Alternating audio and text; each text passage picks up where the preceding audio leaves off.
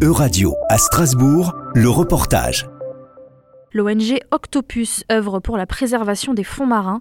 Octopus est né d'une volonté de ses huit cofondateurs de travailler à la restauration des récifs coralliens avec un premier projet de restauration de récifs au large de Corfou en Grèce.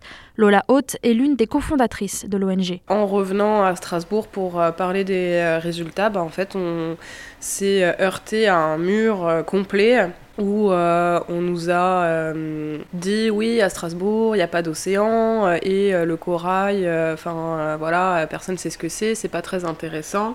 Et c'est là vraiment que notre mission elle a commencé où on s'est dit bah on doit impulser cette connaissance de la nécessité de préserver nos océans et l'équilibre océanique se fait sur ben, la survie euh, des récifs coralliens. Alors pour sensibiliser le plus grand nombre et se rapprocher davantage des réalités de son territoire, Octopus a décidé de se donner une nouvelle mission, valoriser tous les types de déchets. Quelles sont les euh, causes de destruction des récifs coralliens?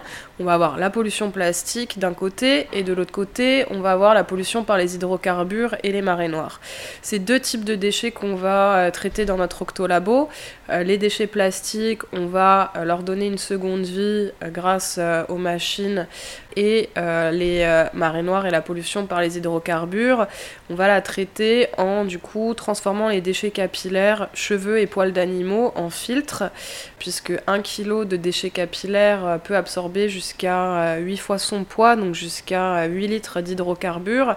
Ça, ça a été notre façon de pouvoir et éveiller euh, aux euh, récifs coralliens tout en proposant des solutions pour comprendre les causes euh, de pollution mais aussi en offrant une solution qui puisse être appliquée au niveau local. Bien qu'à plusieurs centaines de kilomètres de l'océan, Octopus a un réel impact sur la préservation des fonds marins. 100% de la pollution, elle est produite à terre et que 80% des déchets plastiques qu'on retrouve dans les océans, elle est issue des cours d'eau, fleuves et rivières qui s'y déversent. Donc finalement, plus on est loin de la mer ou euh, de l'océan, plus on a une responsabilité parce qu'on va pas être confronté à cet écosystème, on a une responsabilité même en en étant euh, éloigné. On trouvait important euh, que la capitale européenne, qu'une ville verte se saisisse de ces questions et le fait de ne euh, pas avoir été reçu positivement au début, finalement ça nous a convaincus qu'il y avait un problème. En 2024, Octopus fête ses 5 ans et pour célébrer cet anniversaire, l'ONG collabore avec le festival Fluctuation. Pendant plusieurs semaines, une péniche va remonter le Rhin depuis Strasbourg pour sensibiliser à la préservation des écosystèmes aquatiques. C'était un reportage de Radio à Strasbourg, à retrouver sur euradio.fr.